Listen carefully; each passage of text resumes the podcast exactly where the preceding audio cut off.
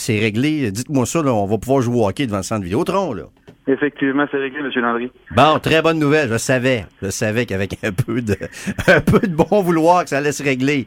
Euh, je pense qu'il y, a un léger imbroglio, là, en réalité. Euh, on a un comité directeur sur lequel je, siège également avec ma, collègue Gilles Lemieux, puis avec euh, plusieurs personnes en réalité des, différents secteurs.